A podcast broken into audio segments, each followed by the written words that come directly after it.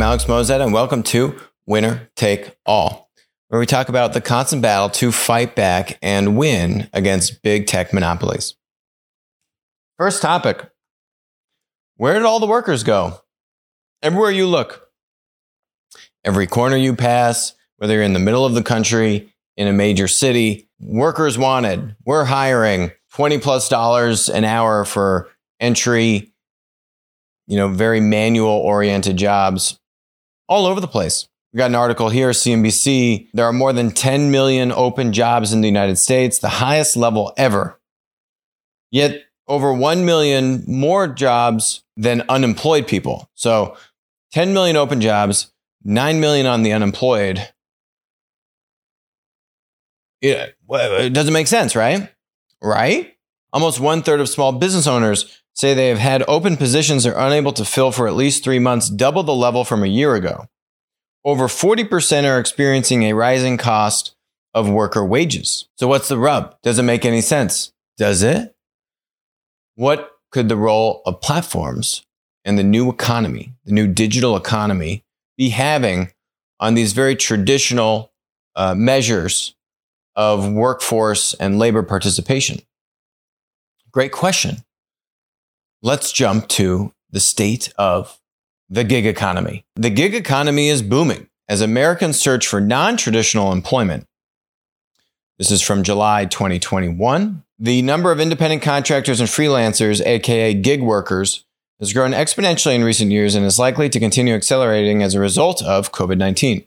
With approximately 30 million Americans already receiving their primary income, not just a, you know, a supplemental primary income from gig work. When COVID 19 hit, many US businesses found themselves more reliant on independent workers as part of their critical workforce. The trend toward an increase in the gig workforce is anticipated to continue as American workers search for non traditional forms of employment that can offer more flexibility and a healthier lifestyle. Recent study found that 56% of employees would consider resigning if flexibility is not maintained post pandemic. On the employer side, a recent poll uh, said nearly 65% of employers' respondents anticipated that their gig workforce would grow over the next year. So, how can we kind of quantify what this means? What is the gig economy? By this study here, some 93 million workers participated in the gig economy in 2020, an increase of over a third from 2019. Gig income was up by the same amount to 1.6 trillion from 1.2 trillion. The study defines gig as temporary or part-time work contracted by independent workers for short-term engagements. Basically, it's this is the the platform. This is the labor marketplace, uh, service marketplace, platform economy. Uh, I've been covering this for man uh, at least half a decade at this point. Let's talk about Uber and Lyft. Let's talk about being able to rent your house out on Airbnb, rent a car out on Getaround or Turo. Uh, let's talk about Upwork and all these kind of uh, remote, uh, um, you know, labor marketplaces. Let's talk about labor marketplaces for trucking. There's labor marketplaces to to work on oil rigs called Rig Up.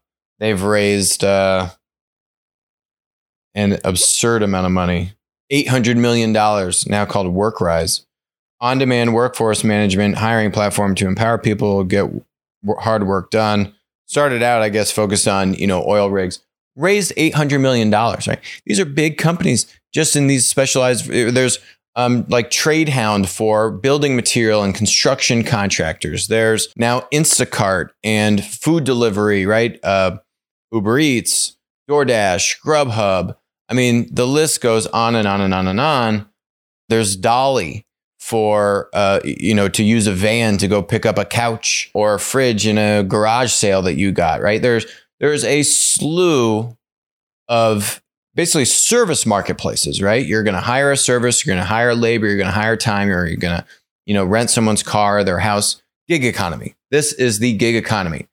Um, so my theory is there's two two main reasons why you why these traditional jobs, hourly, many of them hourly jobs, um, or very kind of uh, manual labor type of jobs that could be uh, you know, uh, um, could still be hourly, but you know, you, you have a full time uh, employer. You're on a W two, right? Those jobs are falling out of vogue because you've got you've got to come into work.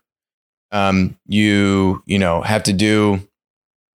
You can't make your own schedule, so you don't have that flexibility, which was the first point. I think coupled with one, COVID, being able to make your own schedule, being able to um, find alternative sources of income, which you may or may not have to claim all that income to the IRS. Yes, uh, that's a, definitely a big loophole, big concern for the federal government. Um, is how do they actually get paid all this their their taxes uh, from these 1099 you know myriad of different platform uh, um, models, but you know you could still be getting unemployment benefits, you could still be making money on the side, and now, just recently, have the unemployment's kind of fully exhausted themselves. But I don't think that's going to magically just make all these jobs appear again. I think people have found a different way to make a living, enjoyed the flexibility, um, enjoyed being able to make their own schedule. Maybe they're making more money, or maybe they're just able to make enough money um, and spend more time with their family, or what you know, whatever their everyone's situation is. But it's a very different environment than having to go drive a truck cross country, be away from your family for days at a time. Or you say, could I go drive for Uber, right? Um, or could I go use Uber Freight, for example, and just do one-off jobs that you know, um, you know, suit me, right? And kind of have a, a mixture. You could be using multiple different apps, make a variety of different um, cocktail of of different work that you could be doing, right? Um, you can walk a dog and make 20 plus dollars an hour. Okay. You can do um, so many things, right? There are labor marketplaces to go and work in a warehouse, but you just do it on the fly, kind of on demand. I think this is a sea change in terms of the thinking around what it means to have a full time job with a set schedule. And do those uh, types of jobs now need to ultimately pay more? And what is that going to do to the cost of goods? It's going to go up. It's going to continue to go up because there's this insane labor shortage. And the extension of the uh, unemployment benefits, I think, is why you see, you see 9 million people on unemployment. They're not all not working. They're working. They're doing stuff on the side. Okay. You can get your unemployment benefits. Then you can kind of go do a job here or there and you can still make you could make even more money than you used to be making and you kind of say wow this is pretty good maybe i could just once the unemployment benefits go away maybe i could just keep doing this or i could do you know a few of these other on demand gigs and um, i think it's force a whole part of the economy to try that out and say you know again human behavior right? How do you how do you get human behavior to change? Very difficult thing to do. But now you just had tens of millions of people do this for many many many, many months and say you know this is actually not too bad. Kind of like it. Maybe i'll just keep doing it. Maybe i don't need to go back to my full-time job. Hmm. Okay. More than a third of respondents who are doing supply chain related jobs said gig work was, its, was itself a full-time job right? A full-time affair Many are juggling three or four gig jobs to make up a full work week. There you go. It's a lot of people. 43% of the gig workers have a total household income of over $50,000, although most make less than $15,000 a year from gig work alone. In the supply chain, 85% of supply chain gig workers like what they're doing, right? They like this flexibility as opposed to always being on the go or away from fam- family, etc. Now, let's look at Uber. This is their Q2 earnings report. In Q2, we invested in recovery by investing in drivers. And we made strong progress with monthly active drivers and couriers in the US increasing by nearly 420,000. Monthly active drivers increasing by 420,000 from February to July of 2021, right? A lot. Look at this from Kroger. Kroger says finding talent is grocery operators' greatest challenge as it teams up with Instacart, a gig economy platform company. Kroger has 20,000 job openings. We're aggressively hiring anywhere we can. One of the biggest constraints we have now is finding talented people. The retailer announced Tuesday that it had teamed up with Instacart to increase its ability to fulfill online grocery orders and get them to customers' doors. And how is Instacart solving this labor challenge with gig economy on demand labor? This is a big shift. I don't think this is going away. 93 million Americans already in the gig economy. What? 93 million.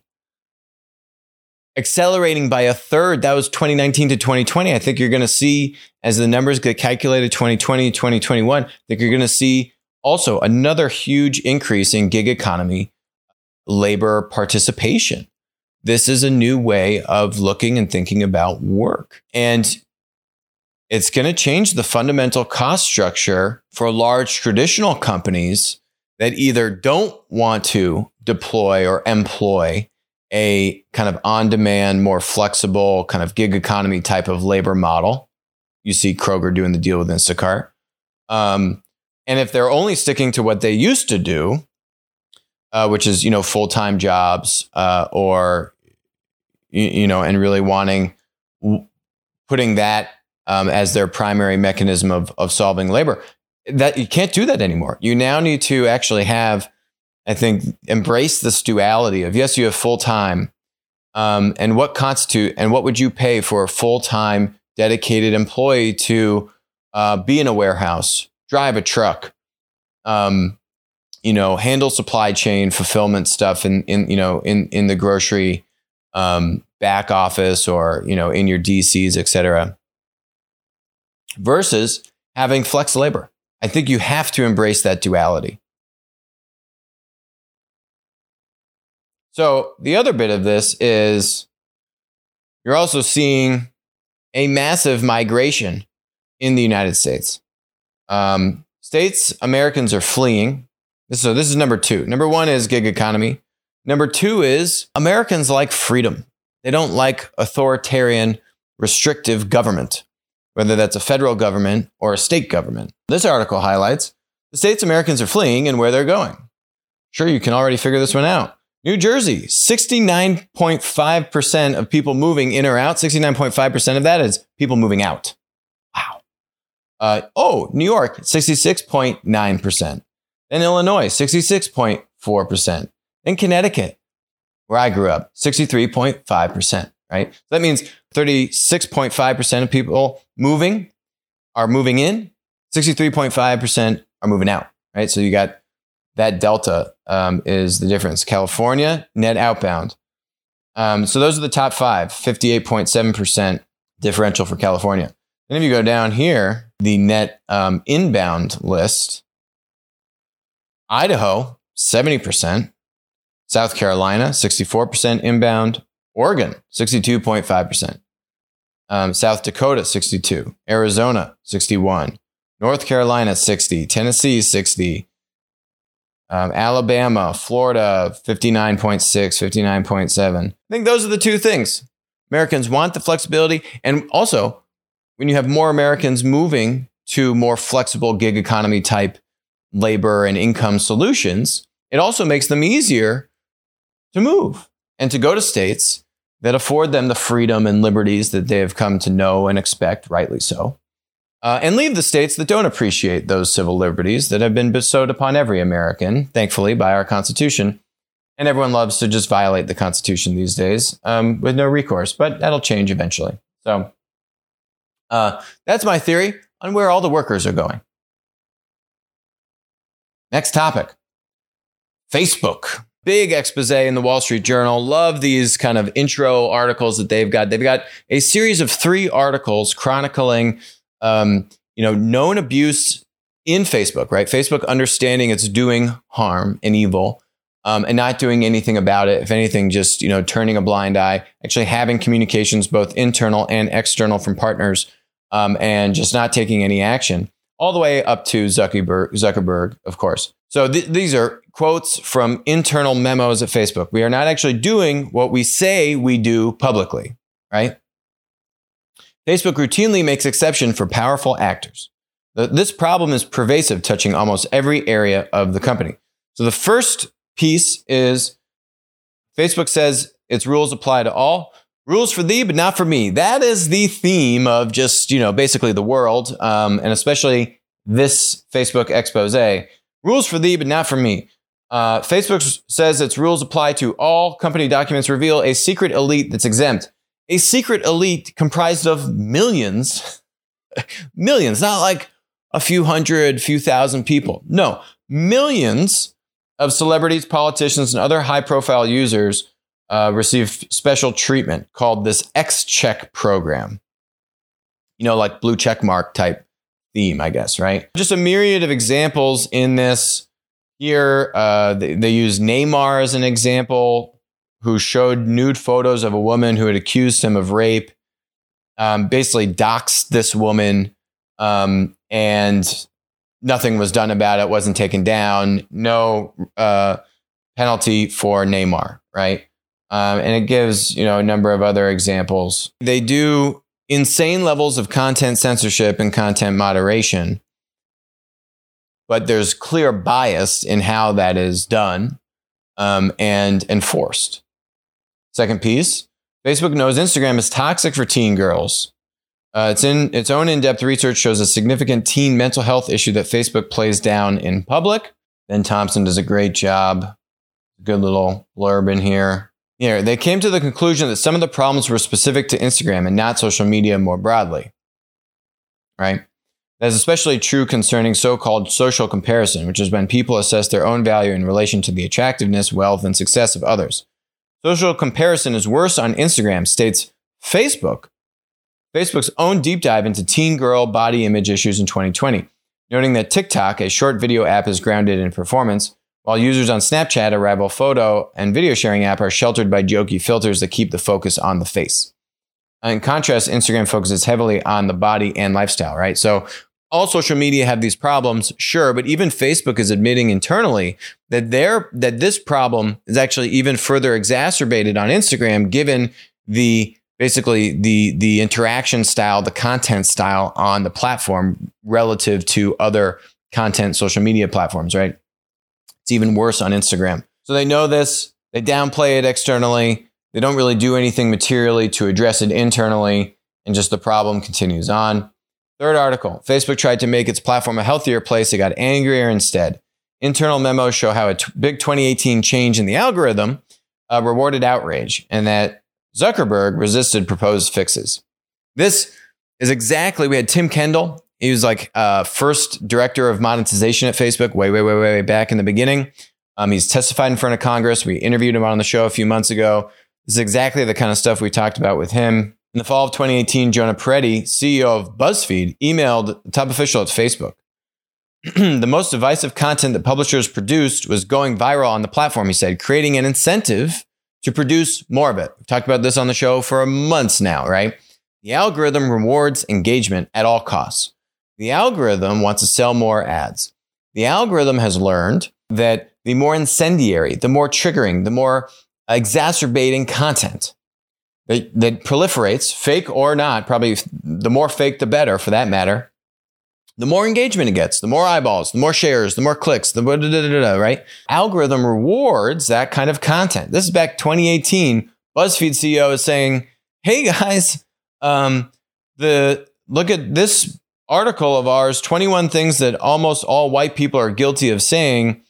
Um, this thing blew up and um, you know it's starting this this you know race war race politics all this stuff. Um, hey uh, ceo of buzzfeed emails facebook says he's saying that he blamed this ma- a major ho- overhaul facebook had given to its newsfeed algorithm earlier that year to boost quote meaningful social interactions actually is now rewarding this kind of content, divisive content, incendiary content. We've covered this on the show. Now it's coming out in these memos. Really great read. Um, you know, you can go deeper for more examples, but that's m- mainly the the gist of these three. I expect there to be more. Um, clearly, they've you know this has been leaked, um, and you know I I feel like this is just the tip of the iceberg. It just goes to show that Facebook is acting like a publisher. They have moved very far away from the world of being a neutral, non biased platform. They have no idea how to properly act as a publisher. The, this problem is completely out of control. Um, and they just uh, they just make the problem worse uh, time and time again, and don't provide any transparency into what they're doing. Platform content censorship is not okay. It's not American. It's not why these platforms exist. It goes against the very grain of their business model. Whether it's Nicki Minaj being silenced, whether it's President Trump still being kicked off of social media, it's completely inappropriate. Americans will not stand for it. Change will come. And this kind of stuff is all in the fight uh, to make this, uh, to, to bring this fight to big tech and make a difference. Last, last topic. Apple is so lackluster.